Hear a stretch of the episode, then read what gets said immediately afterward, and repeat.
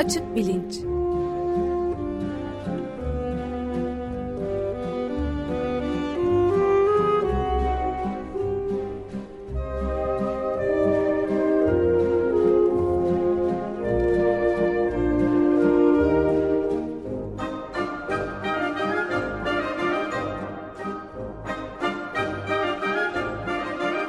Güven Güzeldere ile bilim ve felsefe sohbetleri. Günaydın Güven Bey, merhabalar. Günaydın Ömer Bey. Günaydın. Günaydın Özdeş. Bugünkü programda da bir konuğumuz yok ama zaten geçen haftalardan e, devam ettireceğimiz bir konu var. Onun üzerinde devam ediyoruz değil mi? Evet, e, Açık Bilincin yaz serisi, Uyku ve Rüyalar serisi. E, bunun ilk bölümünde uykudan, uyku fizyolojisinden ve uyku patolojilerinden, ikinci bölümde de rüyalardan, rüyaların nedeninden, anlamından filan bahsedeceğiz. E, fakat bu seriye giriş olsun diye bilinç dışı kavramı üzerine iki program yapmaya karar vermiştik. Geçen hafta ilkini yaptık, bu hafta ikincisi. Çünkü rüyaların açıklanmasında çok önemli bir yer e, yeri var bilinç dışı kavramının en azından bazı kuramlar e, açısından. Bunu e, önümüzdeki programlarda yeniden buraya döneceğiz. E, ben geçen hafta bilinç dışı kavramının genel olarak nasıl anlaşılabileceğini biraz aktarmaya çalışmıştım. E, bilinç dışı kavramı geçen hafta da söylediğim gibi 19. yüzyılda aslında çok rağbette bir kavram. Aydınlanma sonrasında ondan önceki e, dönemde işte dışsal bir takım etkilerle açıklanan bazı olaylar mesela işte e, bir takım garip davranışlarını insanların içine şeytan girmiş falan diye açıklıyorlar. Yani bir dışsal bir faktör bu insanı böyle davrandırtıyor diye.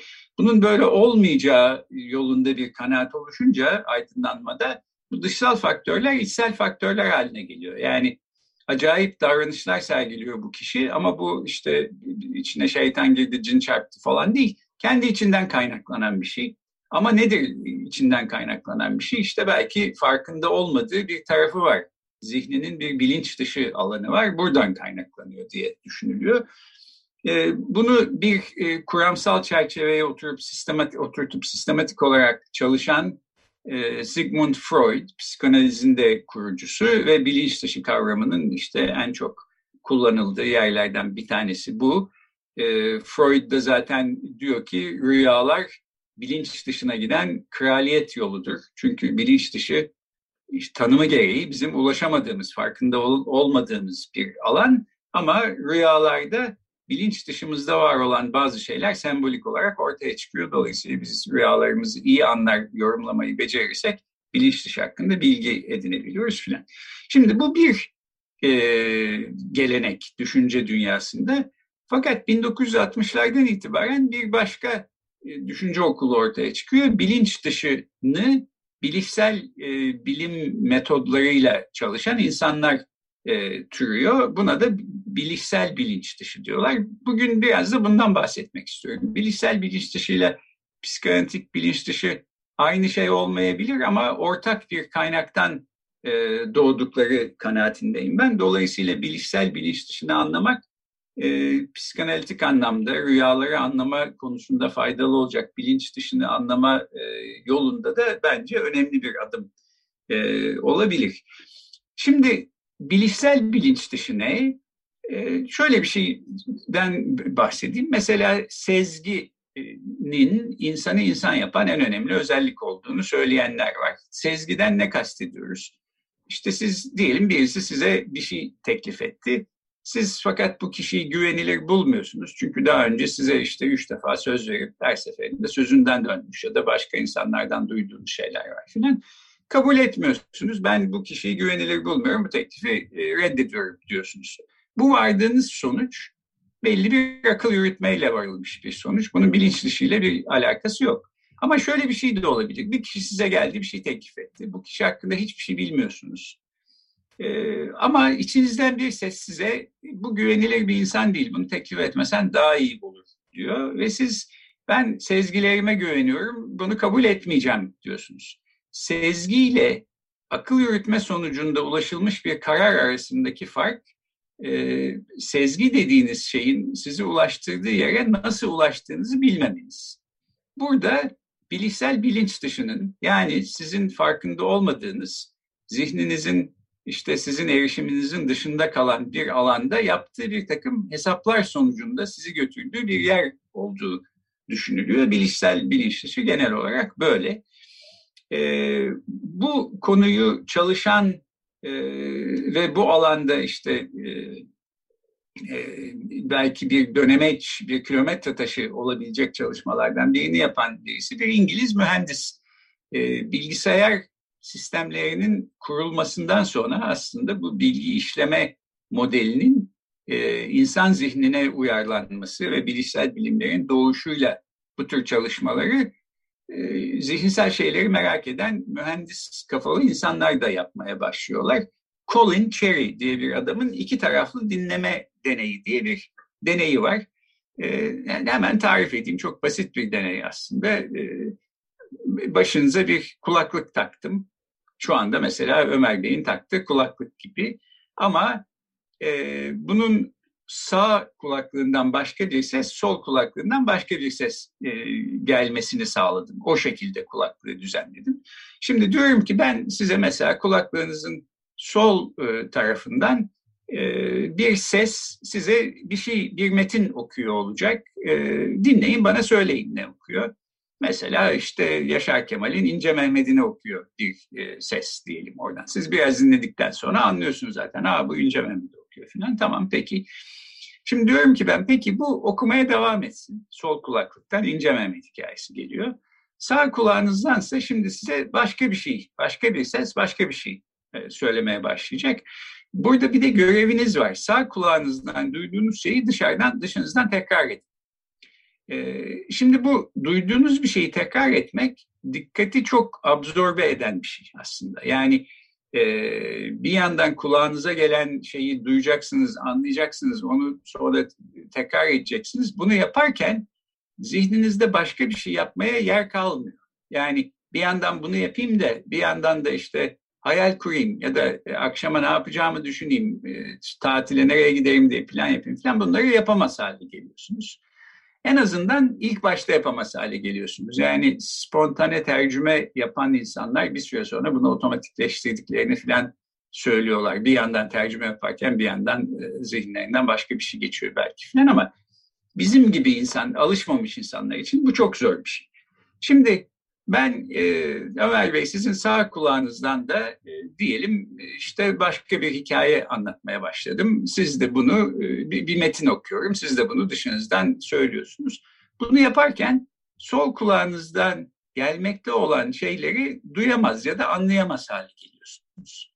Hatta sol kulağınızdan işte şey devam ediyor. Yaşar Kemal'in İnce Mehmet'ini okumaya bir ses devam ediyor derken o aynı ses mesela işte e, Tanpınar'ın saatleri ayarlama enstitüsünü okumaya başladı. Siz bunun da farkına varmıyorsunuz. Yani ben deneyi durdurup sol kulağınızdan siz ne dinliyordunuz diye sorsam Yaşar Kemal'in İnce Mehmet'i diyeceksiniz. Ya da son üç dakikada ne anlattı desem bilemeyeceksiniz. Çünkü bütün dikkatiniz sağ kulağınıza e, verilmiş durumda.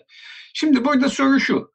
Sol kulağınıza gelen ama sizin e, anlamlandıramadığınız, hatırlayamadığınız, duymadığınız ya da nasıl diyeceksek olan sesler kulağınızın kapısından mı döndü? Yani kulağınızın kapısını kapattınız hiç içeri bile girmiyor onlar. Dolayısıyla yok oldular. Öyle mi oldu? Yoksa o sesler içeri girdi. Hatta sizin beyniniz tarafından analiz edildi, e, incelendi ama e, unutuldu sonra atıldı. Öyle mi? Şimdi bu ikincisinin olması için e, bilinç dışı kavramına ihtiyaç var. Birincisi için yok. Yani birincisi için siz sağ kulağınıza dikkatinizi çevirdiğiniz zaman sol kulağınızı kapatmış gibi oluyorsunuz. Oradan geliyor bir ses ama sanki hiç gelmiyor gibi. E, girmiyor bile kulağınızdan içeri. Colin Cherry bu e, iki taraflı dinleme deneyinde şunu gösteriyor. Siz sol kulağınızdan gelen sesleri hiç duymuyorsunuz. Ne olduğunun farkında bile değilsiniz. Hatta e, anlattığı hikaye sol kulaktan değiştiği zaman fark edemiyorsunuz. Çünkü sağ kulağınıza bütün dikkatinizi vermiş durumdasınız. Fakat sol kulağınızda bir Ömer Madra ismi geçerse hemen o dikkatinizi çekiyor bir anda ve e, dikkatiniz sol kulağınıza gidiyor. Yani aa benim adım geçti diyorsunuz. Şimdi bunu diyebilmeniz için bu e, seslerin aslında sizin kulağınızdan içeri giriyor olması lazım. İçeri girip inceleniyor, analiz ediliyor beyniniz tarafından. Hatta anlamlarının e, ortaya çıkartılıyor, ekstra ediliyor olması lazım ki e, bunun içinde bir Ömer Madra e, kelimesine rastladığınız zaman dikkatinizi çeksin. Colin Cherry'nin de gösterdiği şey bu. Buna kokteyl parti etkisi de deniyor. E, böyle bir isim veriliyor sonra. Orada da e, işte benzer bir e, durum. Bir kokteyl partidesiniz yani ne bileyim bir, bir sergiden sonra işte böyle fuayede diyelim çok kalabalık bir yer, küçük bir mekan karşınızdaki bir insan size bir şey anlatıyor. Onu dinlemeye çalışıyorsunuz bütün dikkatinizi vererek ama etrafta başka bir sürü insan da bir şeyler söylüyorlar. Gürültü var. E, ama siz etrafınızda başka kimsenin ne söylediğini duymuyorsunuz. Çünkü bütün dikkatiniz karşınızdaki insana e, verilmiş, e, odaklanmış durumda. Fakat bu duymadığınız ya da dikkat etmediğiniz çevrenizdekilerden birisi birden sizin isminizi zikrederse, yani diyelim arkanızdaki birisi, Aa, Ömer Madde'yi gördüm geçen gün organik pazarda derse hemen e, onu duyuyorsunuz mesela. Onu duyuyor olmanız için bu duymadığınız seslerin bir yerde bir şekilde inceleniyor, analiz ediliyor, işlemden geçiriliyor olması lazım. Siz ama bunun nasıl yapıldığını, nerede yapıldığını farkında değilsiniz. Çünkü bunlar sizin bilişsel bilinç dışınızda yapılıyor. Bilişsel bilinç dışı böyle. Yani Colin e, Cherry'nin gösterdiği şey de bu. E, bilişsel bilimciler böyle bir şeyin olabileceğini fark edince bir sürü başka deney yapıyorlar. Örtük öğrenme denen deneyler var. Yani bir dizi sayı ya da bir dizi harf arasında mesela bir ilişki var. Bir kurala göre diziyorsunuz. Ben size gösteriyorum. Bakın bu dizi kurala uygun, bu da uygun. İşte A, B, C, D, E diye dizdim ya da D, F, G, E diye dizdim. Ama kuralın ne olduğunu bilemiyorsunuz mesela. Hangi kurala göre dizilmiş bunu fark edemiyorsunuz. Fakat kurala uygun mu değil mi dizi bunu bilebiliyorsunuz. Çünkü bilinç dışınız bir şekilde bir hesap yapıyor ve size işte tırnak içinde söylüyorum sezgisel olarak bak bu uygun bu uygun değil gibi bir sonuca sizi ulaştırıyor. Ee, bilişsel bilinç dışının işte böyle hani bir devrimci etkisi olan kısmı bu. Ee, bunu algı konusunda da e, çalışanlar oldu. Geçen hafta da bahsetmiştim işte bir zamanlar ki düşünce sinemada mesela filmin arasına işte e, gaz, buz gibi bir gazoz iç falan gibi bir e, mesaj eklenirse siz belki bunun farkında bile olmayacaksınız ama ara olur olmaz gidip bir gazoz içmek isteyeceksiniz filan. Ee, bu düşünce pek başarıya ulaşamıyor çünkü aslında bu tür bilinç dışı hesaplama etkileri var fakat bu etkilerin süresi çok az. Bir süre sonra yok oluyorlar. Ee, dolayısıyla e, bu tür bir e, subliminal mesaja, gerçek anlamıyla subliminal e, ya da bilinç dışınıza etki eden bir mesaja maruz kaldıysanız hemen ardından bir davranışta bulunursanız eğer bunun etkisini görüyorsunuz, bulunmazsınız, göremiyorsunuz.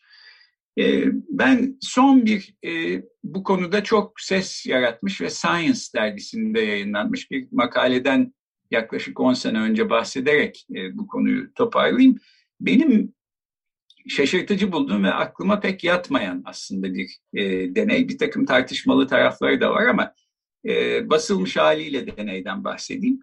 E, bir tür optimizasyon problemi veriyor insanlara bu deney. E, mesela Özdeş sen ev arıyordun bir ara. Hala arıyor musun? Kiralık kendine ev bakıyordun diye hatırlıyorum. Evet. E, şimdi ev bakarken bir takım e, değişkenler var değil mi kafanda? Yani e, diyorsun ki mesela işte modada olsun e, birinci tercihin. İşte aylık... Balkon olsun. Ha, balkon olsun ikinci tercihin. işte aylık 3 bin liranın altında olsun üçüncü tercihin. işte kombili olsun mesela kaloriferli olmasın dördüncü tercih. Şimdi böyle dört şıktan oluşan e, bir problemde e, ben sana bir sürü seçenek veriyorum. Fakat bu seçeneklerin hiçbiri e, tam istediğin gibi değil. Yani hiçbiri mükemmel değil. Mükemmel olan ne olurdu? Modada olsun, balkonu olsun, kombisi olsun 3000 liranın altında olsun. Tam istediğin şey aradım buldum.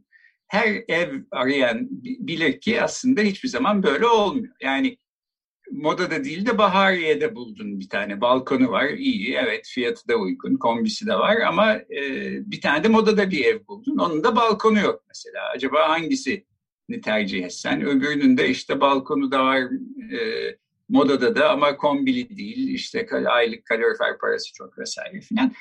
Bu tür seçeneklerle karşı karşıya geldiğin zaman bir optimizasyon yapman gerekiyor. Ve seçenekler içinde bir tanesi diğerlerinden sahiden daha iyi. Ama sen bunu nasıl hesap edeceksin? Ee, işte bu e, Hollanda'da Amsterdam Üniversitesi'nde Dijksterhuy diye bir profesör, bir psikoloji profesörü bu tür e, problemler veriyor insanlara ve şunu buluyor. Dört değişkenli bir problem verip buradan optimal sonucu bul dediğin zaman e, sen elinde kağıt kalemle araştırır, işte hesap kitap yapmaya çalışırsan yüzde 55 başarı sağlıyorsun. Yani çok her zaman optimizasyon yapamıyorsun. Ee, zor bir problem çünkü bu ama yüzde 55 başarılı olursun.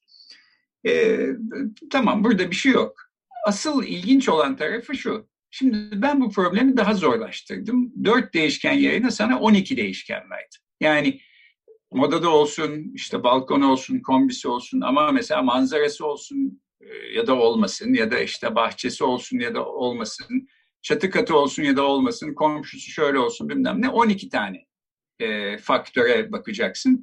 12 faktör içinde bir hesap yapıp optimizasyona, optimal seçeneğe ulaşmak tabii çok daha zor. E, ben sana kağıt kalem de ne kadar da uğraşsan bu hesaplamada daha başarısız oluyorsun. Nitekim bu deneydeki insanlar da dört faktör varken yüzde 55 başarı sağlarlarken 12 faktöre çıkınca bu neredeyse yarı yarıya düşüyor. Yüzde 23 başarılı olmaya başlıyorlar. Optimal şeyi bulamıyor. Yani her beş kişiden yaklaşık birisi optimal seçeneği ancak bulabilir hale geliyor. Tamam, bu da anlaşılır bir şey. Burada da çok acayip bir şey yok. Şimdi en e, ilginç tarafına geldik deneyin. Dijkstra diyor ki belki bilinç dışında bir hesap yaparak biz böyle karmaşık problemlerde daha e, başarılı sonuçlar elde edebiliriz. Peki bunu nasıl yaptıracak? O da şöyle, iki gruba ayırıyor denekleri. Bir gruba işte kağıt kalemle sen e, problemi okuduktan sonra hesap yapmaya çalışıyorsun. Optimal seçeneği bulmaya çalışıyorsun.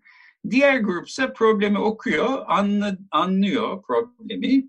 Sonra diyor ki Serhui, siz bu problemi düşünmeyin hesap filan da yapmaya kalkmayın. Hatta ben şimdi size başka bir problem vereceğim, onun üstüne düşünün. E, zihinlerini başka bir şeyle e, meşgul ediyor.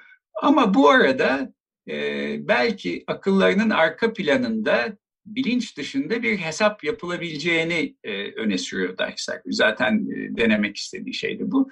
15 dakika sonra, 15 dakika bambaşka bir problemle ilgilendikten sonra bu insanlara diyor ki, şimdi bu optimizasyon problemi vardı ya 12 tane değişken vardı içinde filan hani e, hesaplamayın demiştim ama okuyup anlamıştınız. O problemi şimdi yeniden okuyun. Sezgisel olarak içinizden gelen ses size en doğru seçenek hangisi diyor onu söyleyin. E, burada e, deneyler yüzde 60 başarılı oluyorlar. E, bu çalışmaya göre. Yani kağıt kalemle hesap etmeye çalıştın, yüzde 23 başarılısın, her beş kişiden anca biri e, optimal seçeneği buluyor. Böyle bir şekilde işte sezgiyle hareket ettin. Nasıl hesap falan da yapmadın. İşte 15 dakika aklının arkasında o kendi kendine bir hesap yaptı bu görüşe göre. Her beş kişiden üçü yüzde altmış e, yani birden üç katına çıkıyor başarı oranı. Bu çok radikal bir e, tez. Yani doğruysa eğer gerçekten e, nasıl doğru olduğunu da na da pek akıl erdiremediğimi söyleyeyim. Bir de doğru olması için nasıl bir sebep var? Yani sanki böyle içimizde bir süper kompüter var ve bu müthiş hesaplar yapıyor. Biz bunun farkında bile değiliz. Ama bir şekilde hani e, onun o hesaplarını yapmasına izin versek e, böyle 12 değişkenli çok zor optimizasyon problemlerini falan çözüyor olacağız. Niye böyle bir şey olsun? Yani evrimsel açıdan da bunun nasıl bir avantajı olmuş olabilir insanlara? Bunları doğrusu ben bilemiyorum ve bu sonuca biraz şüpheyle demeyeyim çünkü yani bir yanlışlık olduğuna dair bir veriye de rastlamadım ama e, anlaşılmazlık e, tutumuyla doğrusu yaklaşıyorum.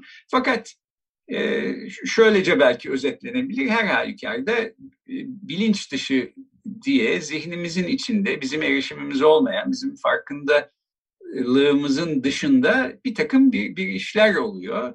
Ve bunlar işte bazen bir hesap yapmamızı, bazen bize sezgiler yoluyla bir sonuca ulaşmamızı e, sağlıyor. Bazen de e, psikanalitik teoriye göre rüyalar yoluyla işte bizim içimizde yer alan ama dışa vuramadığımız ya da belki vurmaktan utandığımız ya da işte farkında bile olmadan baskıladığımız bir takım e, isteklerimizi, düşüncelerimizin ortaya çıkmasını sağlıyor. Bilinç dışı bu anlamda çok önemli bir kavram. Gerek bilişsel bilimlerde gerek rüyaların anlaşılması açısından psikanalitik kuram içinde gibi gözüküyor bana. Evet, çok e, yani çok çok çok da iyi e, bilinen ve özümlenmiş konular değil herhalde bunlar. Ama çok e, ilgi çekici yani. Evet yani bu böyle üstünde çalışılmakta devam edilen bir konu. Bir, bir zamanlar herhalde 10 sene falan mı oluyordu belki daha çok yüreğinin götürdüğü yere gittiği bir kitap Türkiye'de bestseller olmuştu hatırlıyorum.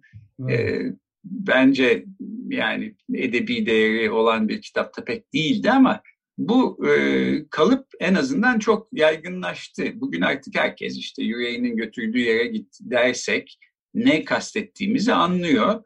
E, buradan kasıt yani aklının değil yüreğinin götürdüğü yere gitmek bir şekilde sezgilerin ile hareket et demek. Sezgilerin hareket etmek de işte böyle tek tek adım adım akıl yürüterek muhakeme yoluyla değil, bir şekilde içinden gelen bir ses sana şunu yap e, diyor, onu yapıyorsun. Ama bu içinden gelen sesin bunu böyle diyor olmasının da aslında altında yine bir takım bilinç dışına dair bir hesaplamalar e, olabileceğini e, e, bilişsel bilinç dışı e, çalışmaları ortaya koyuyor. Bunu rüyalar konusunda da tabii aynı meseleye geleceğiz. Yani olmadık bir rüya gördünüz. Ya bu nereden çıktı diyorsunuz. Bunu eğer dışarıdan bana bir bilgi geldi, birisi bir haber yolluyor falan gibi bir şeye inanmıyorsanız kendi içinizden üretilmiş bir e, belki bir narratif, bir hikaye, bir sembolik anlatımla karşı karşıyasınız. Rüyanızda öyle bir şey gördünüz. Bunu üreten de sizin içinizde bir merkez ise e, ama siz bunun nasıl üretildiğinin farkında değilseniz işte bilinç dışı kavramına ihtiyacınız var. Bilinç dışınız bilincinize e, bir hikaye anlatıyor, bir film gösteriyor, size bir şeyler söylemeye çalışıyor belki. Bilinç dışına giden kraliyet yolu olması e, da bu demek aslında rüyaların. Dolayısıyla rüyalarınızın ne olduğunu dikkat eder de onların anlamını çözebilirseniz aslında kendinizle ilgili başka türlü ulaşamayacağınız bir takım bilgilere ulaşıyor olmanız e, lazım. E, bunu da işte rüyaları psikanalitik açıdan e, incelerken bu seri içinde e, yeniden ziyaret edeceğiz e, bu soruyu. Evet. Peki burada e, herhalde yavaş yavaş bitirebiliriz. Evet, ilginç rüyalarınız varsa bekleriz. Belki e, rüya ben rüya yorumcusu değilim. Öyle bir öyle bir konuk bulsak bir de rüya tabirleri Rüya program belki yapabilirdik ama şimdilik planımız içinde öyle bir şey yok yani. Peki burada o zaman bitiriyoruz. Çok teşekkür tamam. ederiz. Haftaya görüşmek üzere. Haftaya görüşmek, görüşmek üzere. üzere. Hoşçakalın. Hoşçakalın.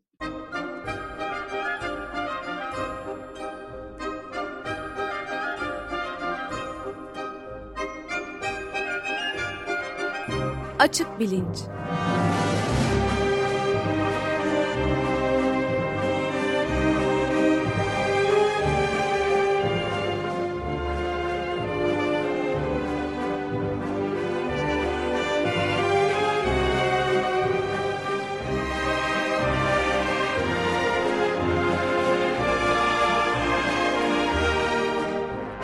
Güven Güzeldere ile bilim ve felsefe sohbetleri.